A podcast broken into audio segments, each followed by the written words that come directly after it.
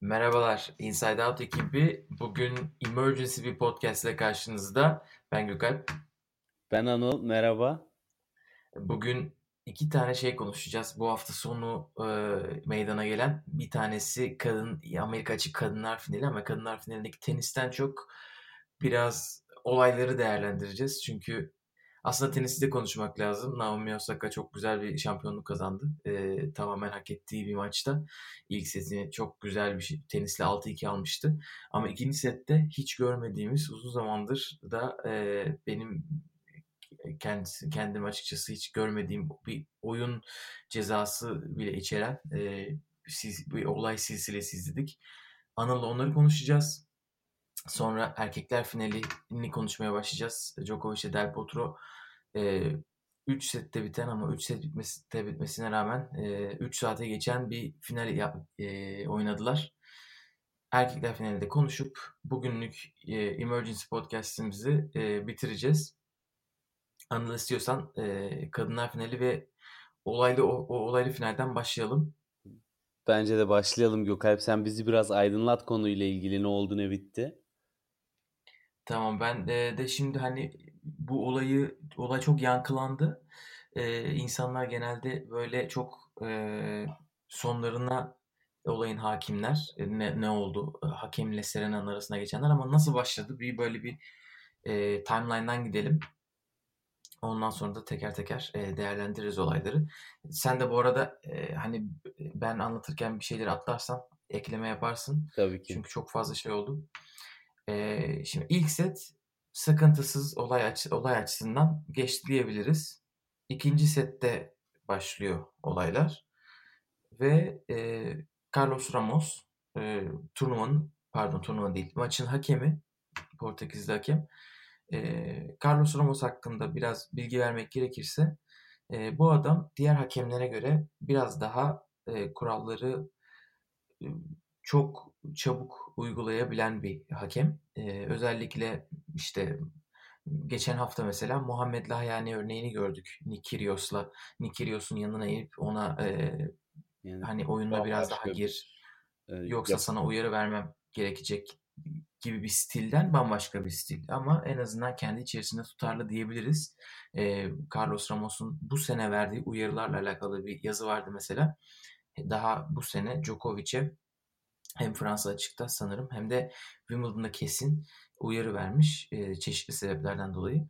E, hakem kendisi e, ikinci sette hakem bir şekilde Patrick Muratoğlu'nun yani Serena Williams'ın koçunun Serena'ya yaptığı bir hareketi görüyor.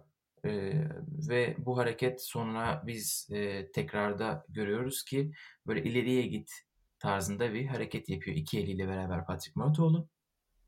Ondan sonra e, Muratoğlu böyle Serena'nın sanki anladığını teyit eden tamam evet mesajı aldığını gördüm gibi bir kafa sallama hareketi gibi bir şey de yapıyor. Meşazını Ondan sonra efendim? Meşazını aldım gibi. ha, aynen o tarz bir şey yapıyor. Ve orada e, Carlos Ramos Serena'ya bir coaching uyarısı veriyor. Ve bu coaching uyarısı şu demek ya teniste birçok sebepten uyarı alabilirsiniz. E, zaten Serena o, üçünü gösterdi bize o gün. E, coaching mesela yani Grand Slam'lerde kadınlar e, koçlarıyla iletişime geçmemeleri gerekiyor.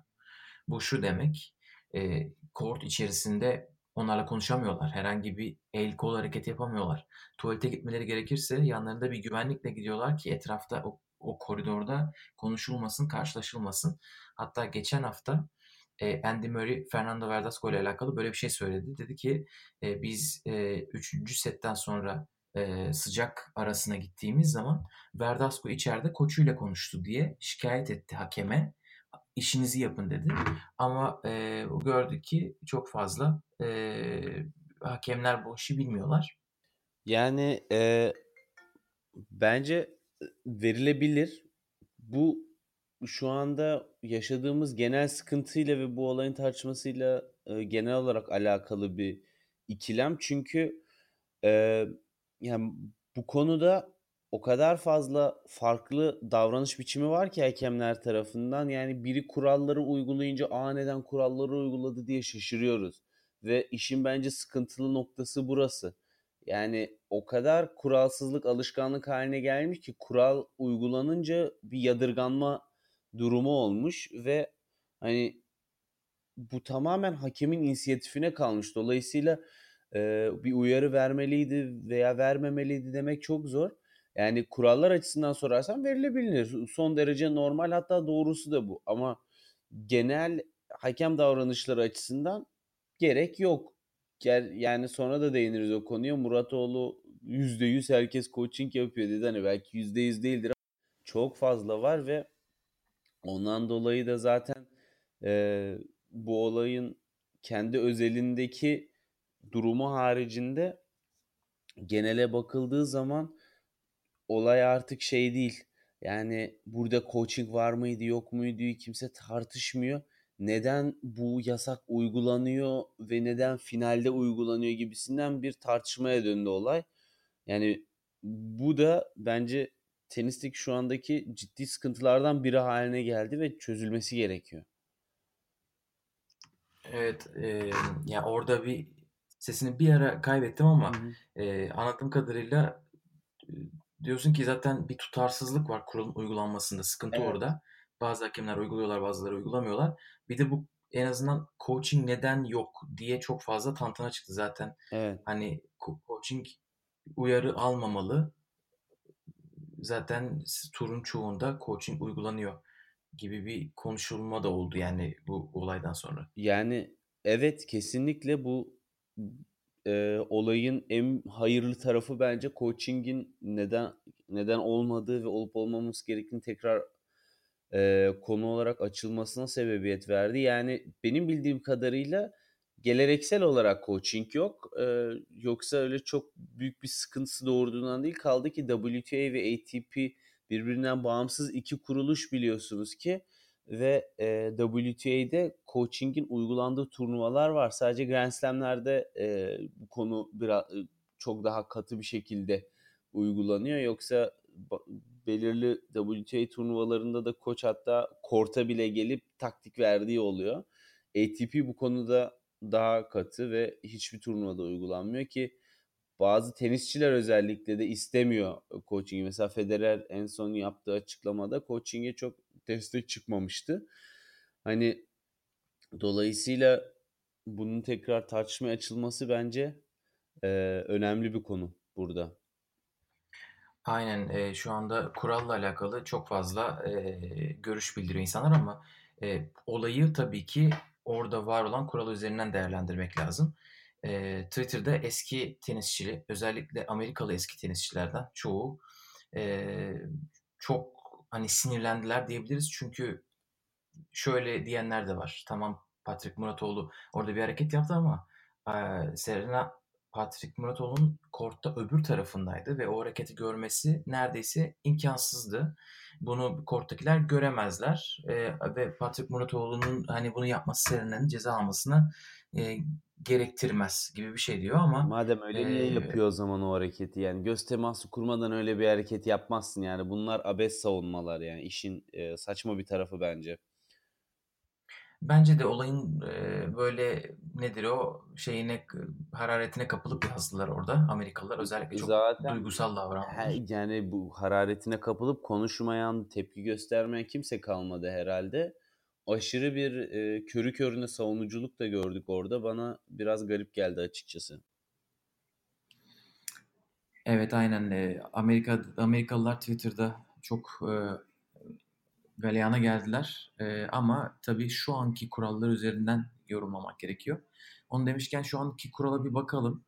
E, ITF'in Grand Slam kitap e, kural kitabında birkaç tane şey yazıyor tabii ki bununla alakalı. Mesela coaching ile alakalı diyor ki uh, players shall not receive coaching during a match, including the warm-up, communications of any kind, audible or visible, between a player and the coach may be construed as coaching. Yani diyor ki e, oyuncular maç ya da ısınma sırasında e, bir coaching alamazlar. Bu, bu da koçlarından tabii ki bir taktik anlamına geliyor.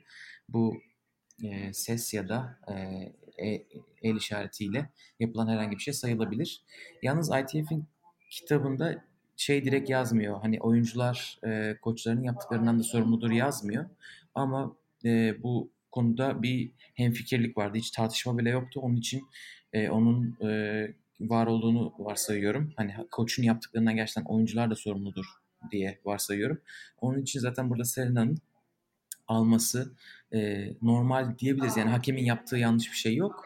Ama hakemin stili olarak e, bazı hakemler bunu tabii ki önceden diyorlar ki bak dikkat et diyorlar. Bazıları da çat diye direkt e, uyarıyı verebiliyorlar. E, burada belki tartışılacak tek şey olabilir. Hani e, hakem önceden bir Serena'ya gidip e, Patrick'e söyle eline koluna mukayyet olsun diyebilirdi. E, sen ne düşünüyorsun o konuda? Ya bak şu var bir kere tekrar benzer noktaya geleceğim. Sayı içerisindeki kurallar teniste çok net ve sabit bir şekilde senelerdir uygulanmakta olup sayı dışı kurallar yani neredeyse uygulanmıyor bile. Bu sene ilk defa shot clock uygulamasını Amerika açıkta görüyoruz. Ve e, hani bu noktada esas sıkıntı da şurada. Adamlar oraya koskoca shot clock'ı koydular. Hani biraz konudan sapıyormuş gibi oluyor ama e, burada bugün bugünkü hakem, bu sabahki, bu geceki hakem inanılmaz anlayışlı yaklaştı Djokovic'e. Bayağı bekledi. Djokovic hatta bir sayı arasında e, 1-0'ın change'inde gitti biraz su içti vesaire bir şeyler oldu. Hakem ya böyle her konuda böyle önce bir göz teması kurdu. Uyarıda bak yapma evladım yapma çocuğum der gibi böyle bir hep bir e, anlayışla yaklaştı. Şunu yapma bunu yapma diye ve hani maç bitecek neredeyse orada bir e, shot clock'tan dolayı bir uyarı verdi en sonunda. Birçok sayıda clock devreye de girmedi. Ya bu coaching olayında da işte yani bu o kadar fazla hakemin inisiyatifine kalmış ki kimse neden uygulamıyorsun diye sormuyor.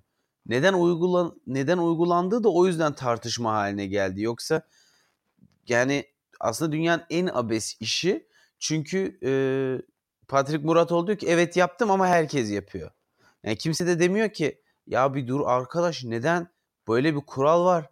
Niye bir Allah'ın kulu da bunu uygulamak aklına gelmiyor gibisinden bir şey e, tartışma haline gelmedi.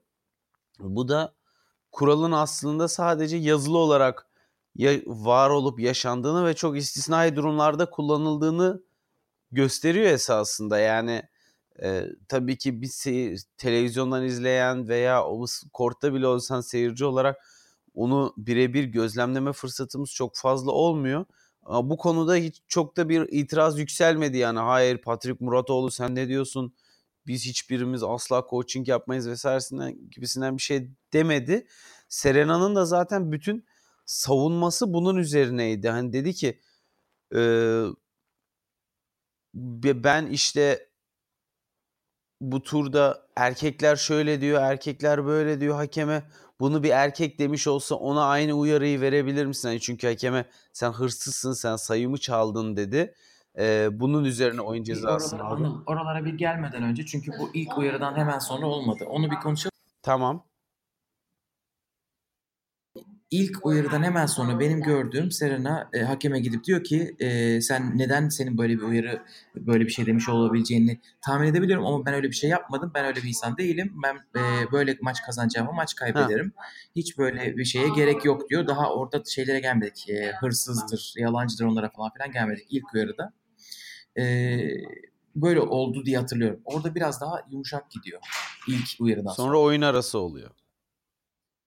Evet evet orada bir oyun arası oluyor. Bu arada e, tenis kurallarını tekrar çok kısaca hatırlatmak gerekirse ilk her uyarı tabii toplanarak gidiyor. İlk uyarıda uyarı oluyor. ikinci uyarıda puan cezası alıyorsunuz. Yani çat diye 0-0 başlayacak oyun 0-15 başlayabiliyor. Üçüncü uyarıda da oyun cezası oluyor.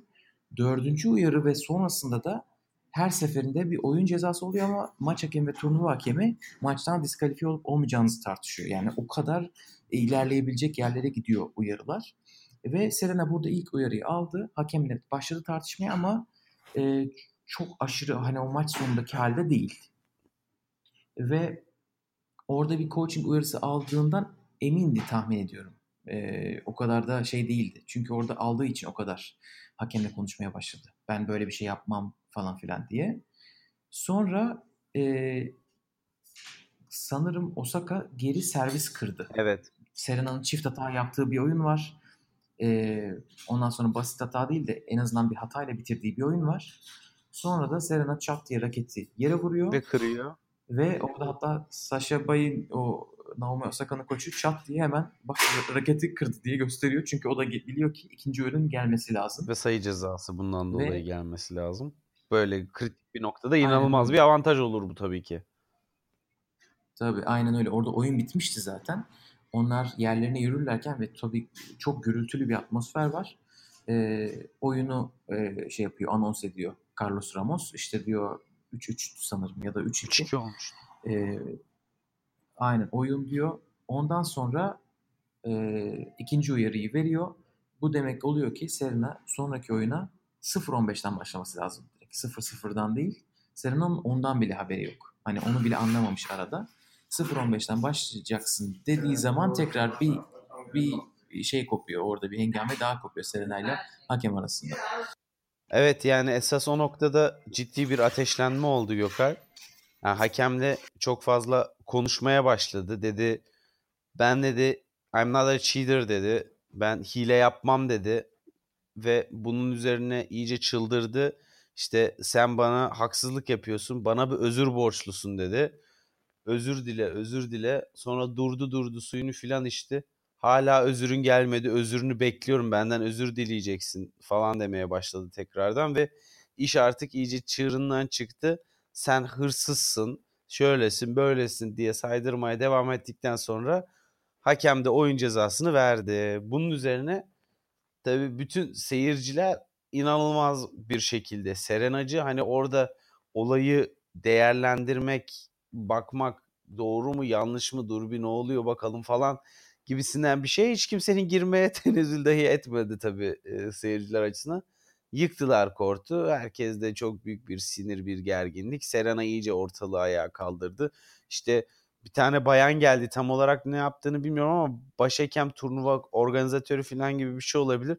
Ona da sürekli şeyi demeye başladı. Hani sen benim karakterimi biliyorsun. İşte ben asla böyle bir şey yapmam. İşte e, you know my character, you know my character deyip deyip durdu ve hani bu arada işte ben bir kız çocuğu annesiyim. İşte annelik kartını sürdü ortaya. İşte ondan sonra seksiz seksiz kartını sürdü ortaya dedi. Bir erkek bunu söylese e, böyle bir tepki vermezdi hakem. İşte burada bana bir garez var. Ben bir kadın olduğum için ben yıllardır bunun mücadelesini veriyorum. Hem bir, zenci hem bir kadın olarak vesaire gibisinden konuyu çok çok uç noktalara çekti. Neredeyse ırklar savaşına kadar götürecekti ve hani işin e, acı tarafı Serena açısından zaten burada oluyor.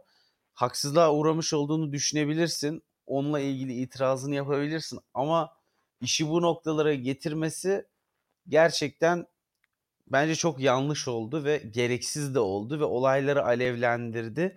Ya bu karşı tarafa da yazık. Hani biraz bencillik oluyor bu noktada ve hani bana bir haksızlık yapıldı dünya yansın. Yani, e, Şahin gözü uygulaması olmadan önce ne kritik sayılarda ne hatalarla hakem hatalarıyla maçlar nerelerden nerelere gelmiş. Yani tenis sporunda hakem hatası çok içinde olan bir şey. Tabii ki onlar oyun kuralları içerisinde yani sayı içerisindeki kurallar olduğu için reaksiyonlar biraz daha farklı oluyor ki orada da çok şiddetli itirazlar oluyordu geçmişte. John McEnroe'dan da hatırlayacağımız üzere. Ee, ama tabii böyle bir durum çok inisiyatif dahilinde ol- olduğu için hakemin inisiyatifinde Serena burada seyirci gücünü yani Arthur Ashe Serena'nın mabedi gibi bir şey hani orada yürüyün gidiyoruz deseler o 20 bin kişi kalkıp gider yani e, savaşa öyle bir etkisi var orada Serena'nın. Herkes ağzının içine bakıyor ve o da bunu kullanmak için elinden geleni yaptı ve burada olan biraz Osaka'ya oldu bence. Ee, Ee, ama bir ikinci uyarıya dönelim mi bitirmeden önce? Dönelim. Çünkü e, orada bir, bir iki şey daha var. Sanırım ikinci uyarıdan sonra oyunu oynuyor tabii ki Serena. E, orada çünkü oyun başında almıştı. E, bir, bir, bir oyunun sonunda almıştı. Sonra orada bir iki oyunluk bir seri başladı. Ondan sonra ikinci sandalye molasında döndüğün zaman hakeme orada evet dediğin gibi şey demeye başlıyor. E, sen benim puanımı çaldın. Sen e, işte orada galiba yalancısın da diyor ama daha çok hırsızsın diyor. E, ne zaman özür dileyeceksin? Ben o ilk defa şeyi gördüğüm zaman seni anlattın. Hani özürümü hala dilemedin. Orada bir arada su içiyor. E, özür dilemeyeceksin o zaman konuşma benimle diyor. Böyle birden don't talk to me diyor. Orada bir, ben Serena'yı hiç o kadar şey görmemiştim. E, burada bir hani sinirli asabiyetten Kezban. bahsetmeyeceğim ama yok yok hayır yani şey görmemiştim o. E, biraz böyle hani haksız olduğunu belli ediyor gibiydi. Çünkü yani öbür türlü e, maçlarda şey yapabilirsin hani çünkü, çünkü Serena'nın şeyden dolayı haksız olduğu çok belli. Raket kırmadan dolayı uyarı alacağı çok belli. Çünkü insanlar onun bile tartışmasına girmişler Twitter'da ama hani bu tutarlı uyanan bir kural mı diye. Bence tutarlı uyanan bir kural. U- u- Evet. Uygulanan bir kural. Yani bu Hatta ne zaman tutarlı uygulanan tek kural olabilir neredeyse. Evet yani raket ne zaman kırılsa çat diye hakemler uyarı veriyorlar. Uyarı vermedikleri bence azınlık. Ee, bütün benim izlediğim yani iki senedir falan e, ne zaman bir, birisi bir hareket kırsa hemen arkasından geliyor. Es- eskiden biraz daha az uygulanıyordu ama bence son 2018 en azından çatır çatır uygulanıyor bu kural. Evet. Ondan sonra e, bütün bu konuşmada Carlos Ramos e, Serena'nın iki defa böyle bir yükseldiği an var sandalyesinde. Thief diye, liar diye işte şey yaptığı zaman. E, onun sonrasında tam kalkıyor Serena. Gid- Gidecek servis kullanmaya. Üçüncü e, uyarıyı veriyor. O da diyor verbal abuse. Şimdi verbal abuse kuralında da diyor ki verbal abuse is defined as a statement about an offi- official ki burada Carlos Ramos oluyor bu. That e, yani that implies dishonesty or is derogatory, insulting or otherwise abusive.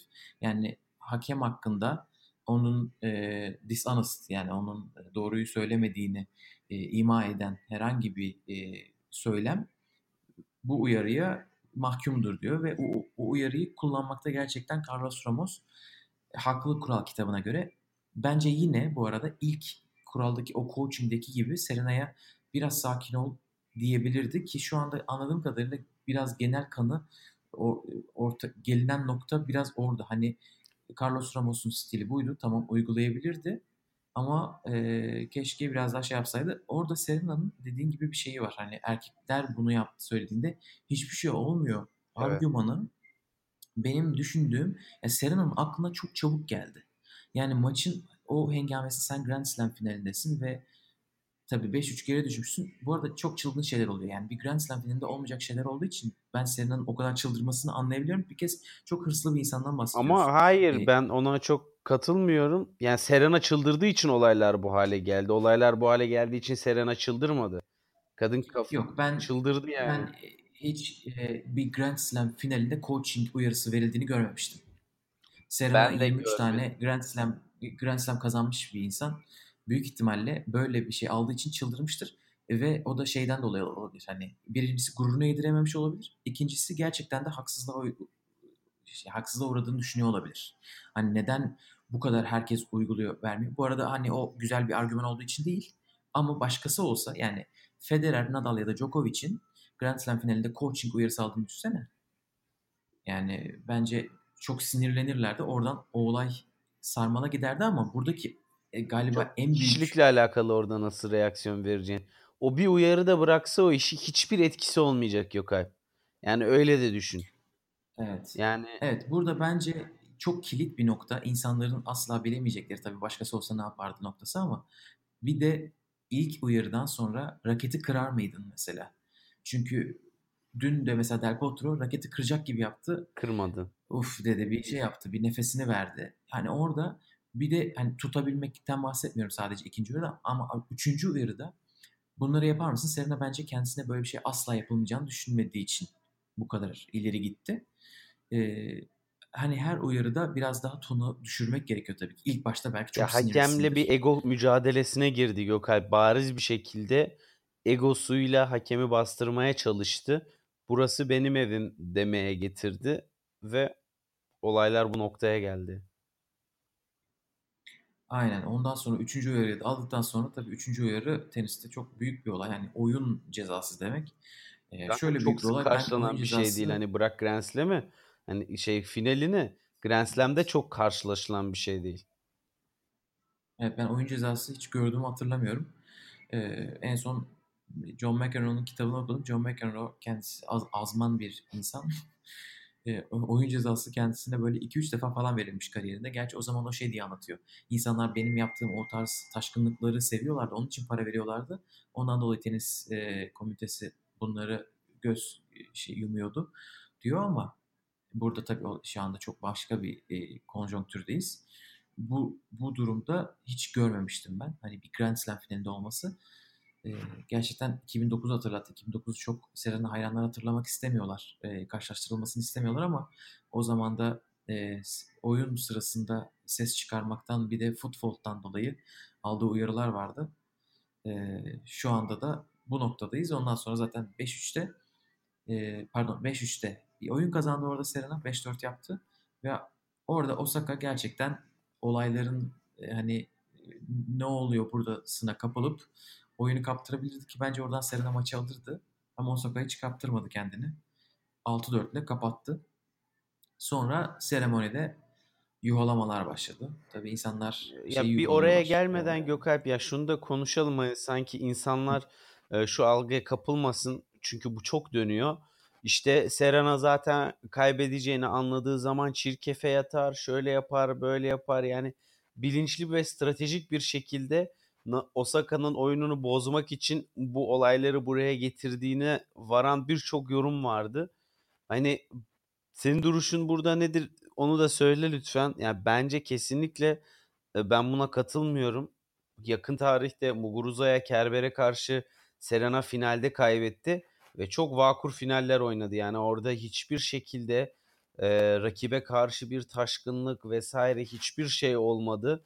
Hatta yani çok samimi ve sıcak bir şekilde Kerber kazandıktan sonra sarıldı vesaire. E, yani bu noktada sanki bu Serena'nın tabii ki 2009'da bahsettiğin olay var ama arada da yani birçok Grand Slam e, şampiyonluğuyla beraber birçok kritik maç ve kritik kararlar var.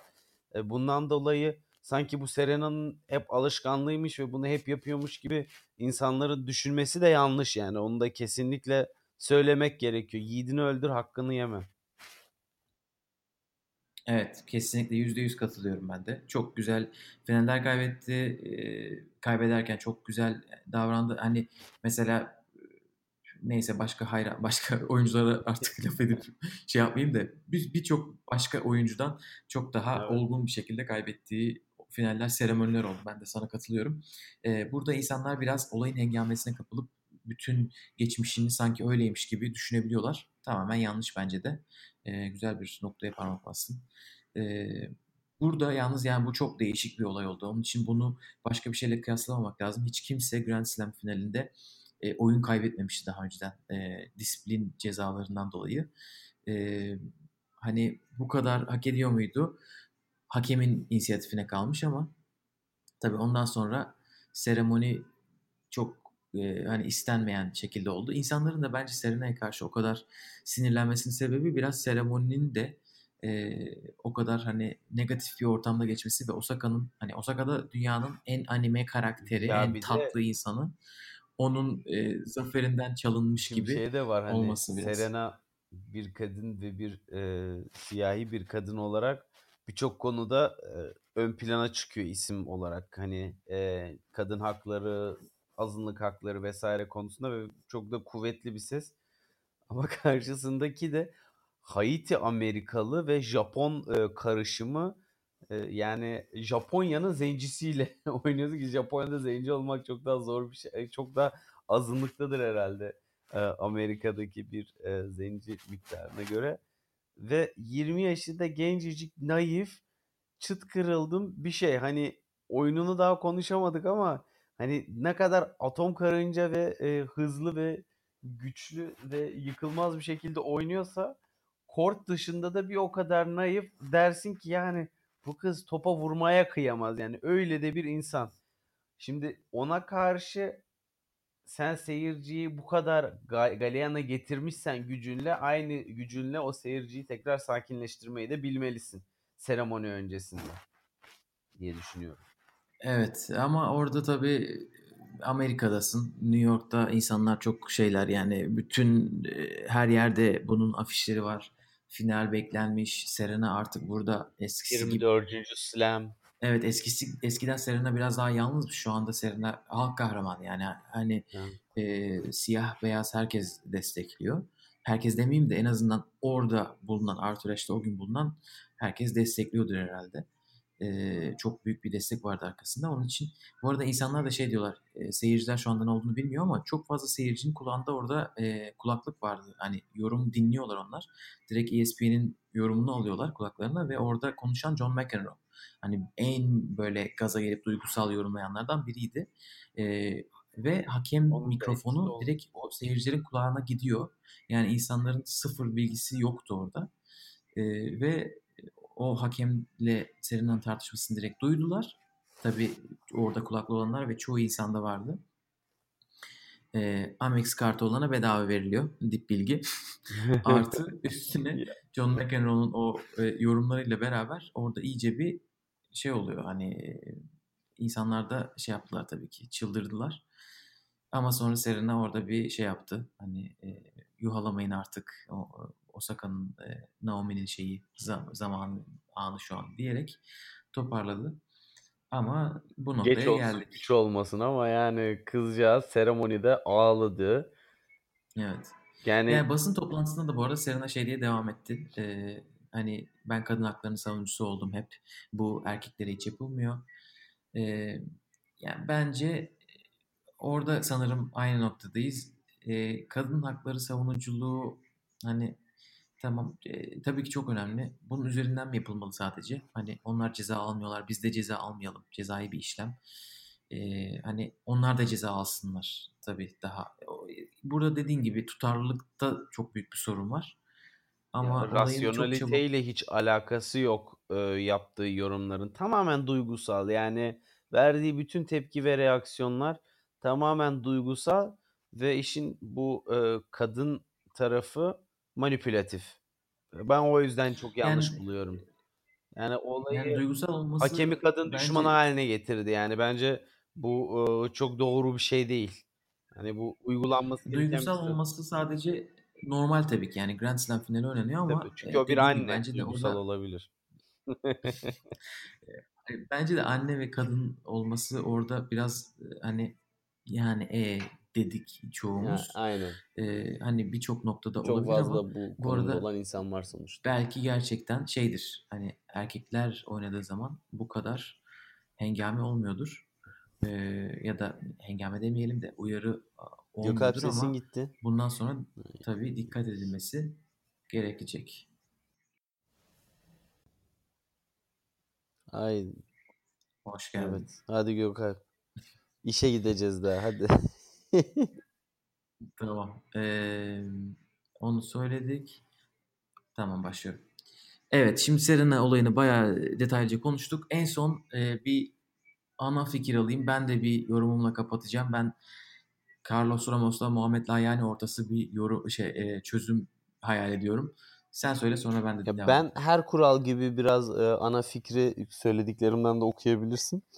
E, her kuralda olduğu gibi bunda da ya kural olsun ve adam akıllı uygulansın ya da kaldır kuralı gitsin. Yani e, ondan sonra insanların inisiyatifinde olsun.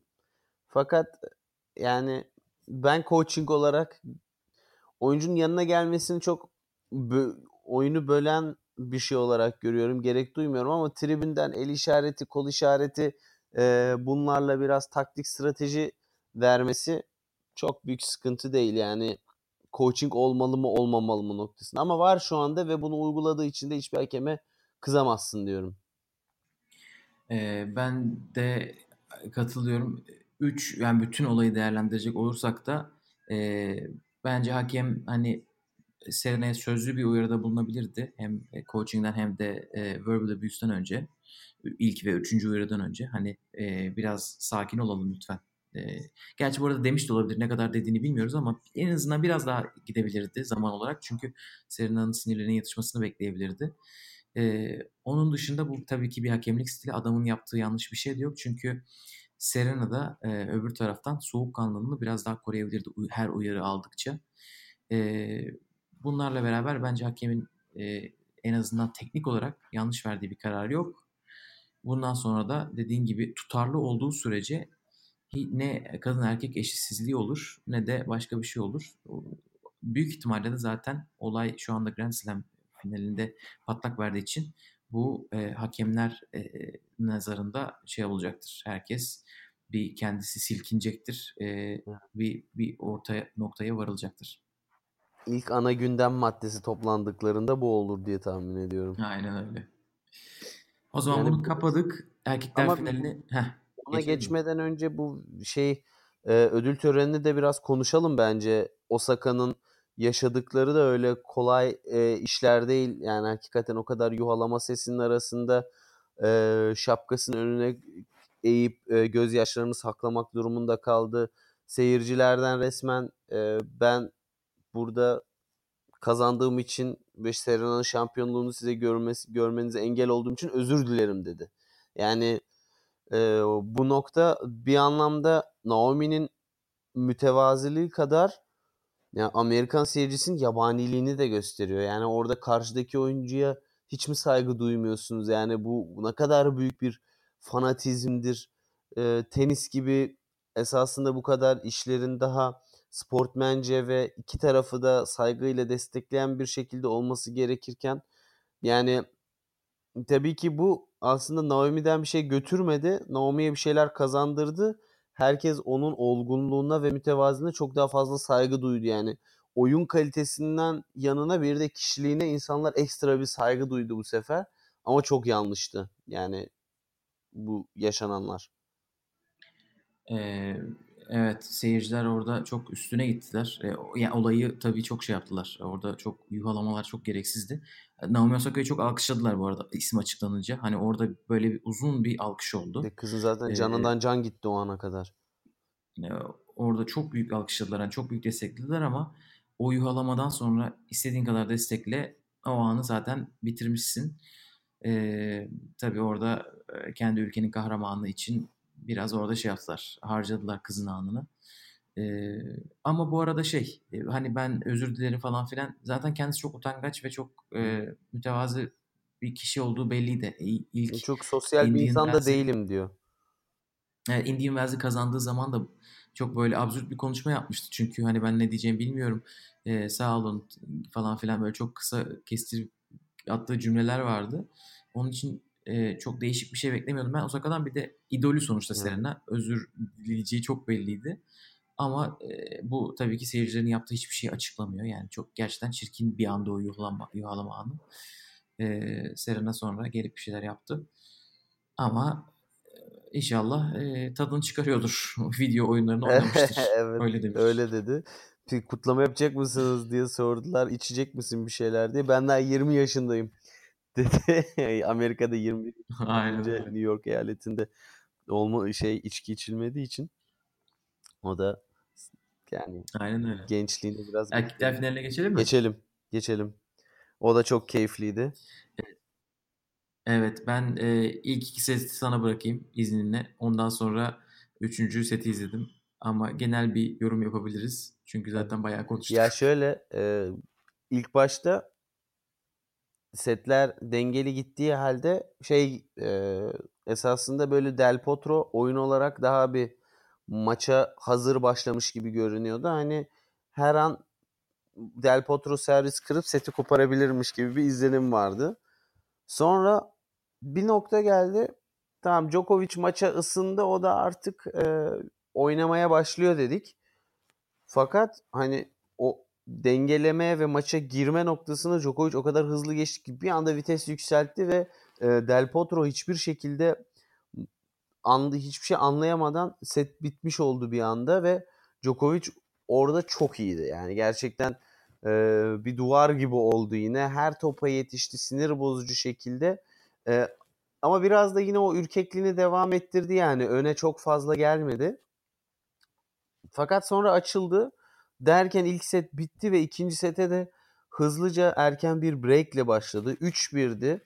3-1'deyken e, seyircinin de çok büyük etkisiyle ona da sonra tekrardan değiniriz. Del Potro e, daha bir duygusal tarafını korta yansıtıp rebreak yaptı ve oradan aldı, götürdü ve derken sonra tiebreak'e kadar gitti iş ve esasında tiebreak de çok iyi geçiyordu. Ee, ama Del Potro'nun bitmek tükenmek bilmeyen basit hataları ve puanları Djokovic'e vermesi çünkü Djokovic sadece topları geri gö- gönderdi. Ee, resmen hani al oyna nasılsa 3. topta olmasa da 5. topta hata yapacaksın diyor. Ve her topa yetiştiği için hakikaten de öyle oldu. Ee, Djokovic sadece Del Potro'nun hata yapmasına yönelik taktiğiyle ikinci seti de aldı. Ki seti hak eden esasında Del Potro'ydu. Yani ikinci sette daha iyi oynayıp e, seti kaybeden Del Potro oldu. Üçüncü sete girmeden önce e, burada sen yoruma geçebilirsin istersen. Benim üçüncü sette gördüğüm e, galiba ilk iki set için de geçerli. Del Potro'nun e, çok fazla oyununda görmediğim bir şey. Backhand'de çok fazla slice kullandı. E, bunu bu yaz Djokovic'e karşı birkaç oyuncu yaptılar. E, en son Raonic'i o kadar fazla slice kullanırken hatırlıyorum. Çünkü Djokovic gerçekten slice'ı o kadar Nadal kadar sevmiyor. Nadal biraz daha bitiriyor slice toplarını. E, Djokovic Gokar. biraz daha rally'yi uzatıyor açıkçası. Orada hemen e, winner'a dönüştürmüyor karşıdan gelen slice'ları. E, benim aklıma takılan hani neden tek yönlü slice kullandı hani Del Potro. Biraz daha paralele slice vurabilirdi. Sürekli çapraz slice vurdu. Hani ne zaman tek el çünkü çift el backhand vurduğunu biliyoruz. Ne zaman tek el bir vuruş yapsa yani onu Del Potro'nun çapraza vuracağı çok belliydi. Orada elini çok belli etti gibi geldi. E, ama slice yine biraz da olsa işe yaradı. E, onun dışında Djokovic bence gayet iyi servis kullandı 3. sette. Zaten ondan iki servis kırdırmasına rağmen bir defa. E, yani o 2015'teki Djokovic'in e, e, esintileri gözüktü. Hani hiç sayı kaybedemeyecek gibi durduğu anlar oldu. İnanılmaz defans yaptığı. Çok aşırı ee, sinir bozucu. Gerçekten. Evet yani yani Del Potro ki kendisi gerçekten o ne deniyor e, balyoz gibi o forehandler. Forehand'i. Dağından yani o e, babamla beraber izledik. denemek zorunda kaldı yani. Diyor ki Djokovic diyor neden hani bu kadar e, oraya koşamadı? Ya dedim Djokovic yerine başkası olsaydı 3 3 vuruş önce bitmişti o sayı. Yani o kadar ağır vuruşları geri çevirebildi Djokovic. E, ama Del Potro'nun yaptığı bir, biraz yorgunluk da vardı bence 3. sette Del Potro'da. E, tabii bir, bir saat 40, bir saat 35 dakikalık bir ikinci setten bahsediyoruz. Ve onu kaybetmek yani de vücut olarak çok farklı bir etki gösteriyor yani. Tabii 2-0'dan geri geleceğini düşünmekle bir bir apayrı şeyler. Psikolojiyle fizyoloji karışıyor tabii ki biraz orada. Aynen öyle. Ee, ama gerçekten bir Davis Cup gibiydi gerçekten. Senin dediğin gibi orada çok fazla seyirci desteği vardı. Bu arada Nadal maçında da öyleydi. Nadal maçında da Nadal'a karşı yani çok fazla e, burada Latin Amerikalı çok var büyük ihtimalle Amerika'da. E, çok fazla destek vardı. E, onun da sayesinde 3-1'den 3-3'e geldi. Ama sonra Djokovic 4-3'ten sonra zaten oradan maçı koparacağı belliydi. Derken e, 2018 yılında Djokovic iki tane birden Grand Slam kazanıvermiş oldu. Ee, yani burada seyirciden biraz bahsettik. Şu özel parantezi de açmak gerekiyor bence. Orada bir grup var. Peki o grupla e, da final öncesinde yemek de yedi Delpo. E, lise döneminden ve o dönemlerden bir arkadaşları varmış ve onlar varlarını yoklarını birleştirip beraber box satın almışlar ve her maça finale kadar yani onu öngörüyü yaşayıp hani bir maçlık değil ona inanarak sonuna kadar almak inanılmaz bir şey ve bütün seyirciyi gaza getiren de o ekip oldu. Yani Del Potro'nun çocukluk arkadaşları Arjantin'den yemeyip içmeyip para biriktirip 15 kişilik bir grup bütün turnuva boyunca Del Potro'yu destekledi ve bu da aslında Del Potro'nun finale çıkmasında çok çok önemli bir faktör olarak rol oynadı. Yani böyle acayip bir bütün o kaç bin kişilik tribüne o 15-20 kişi çok ciddi bir etki gösterdi. Maçtan önce de şey demişti El Potro zaten arkadaşlar bu maçın sonucu ne olursa olsun bu gece bendensiniz hep beraber eğleneceğiz demişler. Ve e, gittiler mi bilmiyorum ama böyle de bir e, özel bir durum söz konusu. Aynen yarı final bittikten sonra da zaten o ekibe şey demişti. E, o ekibe söylemek istediği bir şey var mı diye sormuşlardı kort röportajında. O da dedi ki arkadaşlar iki gün daha eğlenin çünkü iki gün sonra Arjantin'e dönüyorsunuz dedi. e, döneceğiniz belli. Finale kadar geldik. E, ben işin box satın alma kısmını bilmiyordum. E, o da ilginç bir şey. Artık çıkamazsa güzel paraya sayarız demişlerdir herhalde. Vallahi yani e, büyük bir dedikasyon. Takdir etmek lazım. Aynen 22 bin kişilik bir stadyumda da gerçekten ritim yaratmak dünyanın en zor işlerinden biri. Yani futbol stadyumu değil çünkü bu. Tenis stadyumu. Ama Djokovic onu da dedi o... biraz futbol maçı gibi oldu dedi. Hani e, seyirciden bu arada ilk ikinci sette filan Djokovic çok sinirlendi. E, inanılmaz bir Del Potro tutkusu ve kendi baksına da kızdı. Hadi siz de bir şeyler yapın siz de ayağa kalkın yani e, kendi baksından seyirciyi gaza getirmesini istedi. Ve bir noktada öyle bir şey oldu ki inanılmaz bir sayı oynadı yine Djokovic. Seyirciye hadi beni de alkışlayın, hadi bana da e, destek verin gibisinden şey yaptı.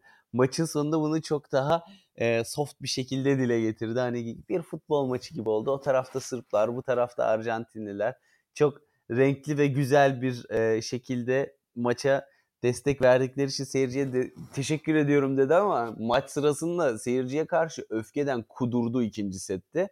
Ve esasında kritik nokta oydu zaten. Hani seyirciye çok kızdı ve o kızgınlığından dolayı e, neredeyse ikinci seti kaybediyordu ve sonra sinirlerine tekrar hakim olmayı başarıp üçüncü seti çok rahat almayı başardı. Yani o seyircinin dolayısıyla bu maçta acayip büyük bir etkisi oldu Djokovic'e ve sinirlerine. Evet yani bahsettiğimiz kişi Djokovic. Hayatı başın boyunca büyük ihtimalle kendisine karşı en çok tezahürat yapılan sporculardan birisi. 2015'teki Federer maçını herhalde hatırlıyoruzdur. Evet. Arthur Ashe adeta küçük bir Bazel gibiydi. küçük bir Bazel mi? Büyük Bazel mi? Bazel'in 10 katı insan var orada. büyük bir Bazel gibiydi bütün kim varsa karşısındaydı adamın. İsviçre'deki ee, inekleri saymazsak nüfus daha fazladır orada. Aynen öyle. Hepsine karşı gelip ama ikinci sette ben de ana bacı sövdüğünü duydum Djokovic'in. Twitter'daki eski e, Yugoslav kökenli e, eski demeyeyim de yani Yugoslav kökenli arkadaşlardan onlar bir bayağı küfürlerini saydığını söylediler. Ama e, kamerada Djokovic zoom yaptı yani. bir ara. Evet. Yani Djokovic bu yani öyle küfreder, e, enerjisini nedir deşarj eder. Sonra çatır çatır maçları, setleri alır. E, tabii biz bunu 2018'de beklemiyorduk en azından Hı. diyorduk herhalde bir, bir sezonu böyle e, ortalama kapatır. Çekinatolara yenildi çünkü oradan sonra geri gelmez. Wimbledon onu bile şaşırttı. aldı. Ya bu konuda en baba tahmini yapan kişi ta, hakikaten Rod Laver olmuş. Wimbledon öncesinde demiş bu turnuvanın bu turnuvayı Djokovic alır demiş ve Oradan beridir de gidiyor. Adam demek bu işten anlıyor hakikaten. Rod Laver. Ya o bırak Allah aşkına o Laver Kapa Djokovic bu sene geliyor diye demiştir onu. Ama iyi tutmuş. yani hatta bir, bir, bir kesim insan için şu andaki hesap kitaba göre e, seneyi Djokovic birinci kapatabilir diyorlar. Ee, o hesabı yapmadığım için şu anda bir şey yapamayacağım ama Nadal'ın bu kısımdan geçen sene koruduğu çok bir puan olmaması lazım. Ee, onun için Nadal da biraz toplayabilir. Ha, gerçi Şangay'da final Evet evet. Galiba. Bu sene Şangay'da erken çıkarsa bir sürpriz sene sonu evet. görebiliriz. Ee, evet. Ama Djokovic sağ olsun bu ee, seneye renk kattı. Delpo ile beraber. Aynen bu arada Labour Cup demişken İki hafta sonra e, Laver Cup var. O da çok ilginç olacak çünkü Federer ile Djokovic aynı takımdalar. Ve double, oyn- Büyük ihtimalle double oynayacaklar e, beraber. Hatta evet. Djokovic şey dedi ben e, Federer'le kesinleşmedi sanırım. Ama onu sanırım son dakika yasaklarlar. Yok, Djoko, şey Federer'le double oynayacağım için çok mutluyum, çok heyecanlıyım falan gibi şeyler söyledi. Ben öyle bir şey yok. Evet. Yanlış kaçırmadıysam evet. yani o yüzden Laver Cup baya baya e, şey işin show business tarafına geliştiriyor evet, işin tabii şeydi e, geçen sene Nadal'la Federer oynamışlardı. Herkes çok gaza gelmişti. Ama Nadal'la Federer biraz daha iyi geçiniyor tabii ki onu biliyoruz. Federer Djokovic o kadar değil. Bakalım bu turnuvada nasıl gözükecekler. E, heyecanla bekliyoruz. Bu arada iyi geçiniyor demişken e, yani Djokovic ile Del Potro'da hani e, Sırbistan'dan Arjantin'de senelerdir aradığı kardeşini bulmuş gibi çok çok e, birbirlerine destek oldular. Hatta e, bir sayıda Djokovic dedi ki bu top patlak dedi. Ben bu topla oynamak istemiyorum dedi. Hakemin yanına gitti bu topu atalım dedi. Hakem böyle arada kaldı böyle ne yapsam ne etsem diye. Delpo geldi. Tamam kardeşim problem değil at kenara gitsin e, gibisinden bir şeyler söyledi ve olaylar hiç büyümeden e, şey yaptı. Devam etti maç. Yani bu da bir anlaşmazlığın farklı bir şekilde de giderilebileceğine dair güzel bir örnek oldu bize. Aynen o zaman e, bu çiçek böcek Birleşmiş Milletler mutlu notla bitirelim istiyorsan. aynen aynen ama gerçekten yani seremonide Djokovic öyle güzel şeyler söyledi ki Delpo için. Evet. Acayip böyle bir duygusal bir an oldu yani. Sarıldılar falan tekrardan. Yani öyle de oluyormuş bu işler Evet. diye gösterdi. Amerika'yı tekrar kazanacaksın dedi ama bakalım hayırlısı. Delpo da 30 yaşına geldi. Evet, Evet. deyip kapatalım mı Anıl? Başka bir eklemek istediğin bir şey var mı? Tamam. Yok, e, gerçekten keyifli bir turnuva oldu. Sonuna kadar seyredilmeyi ve uykusuz kalmayı hak ediyor. Bugün de işe nasıl gideceğim ben de bilmiyorum. Yani bir, bir iki saat erken kalktım normal standartlarıma göre e, size bu acil podcast'i paylaşmak için. Hayırlısı. Ee, evet inşallah e, iyi bir podcast olmuştur. Djokovic'i kutlarız. Nur Top'u Grand Slam şampiyonu Naomi Osaka'yı kutlarız. Serena da bakalım e, biraz sakinledikten olay kendi olay üzerinden zaman geçtikten sonra neler diyecek onları da merakla bekliyoruz. Evet bizi dinlediğiniz için teşekkürler. Teşekkür ederiz. Bir dahaki podcast'te görüşmek üzere. Güle güle. Hoşçakalın.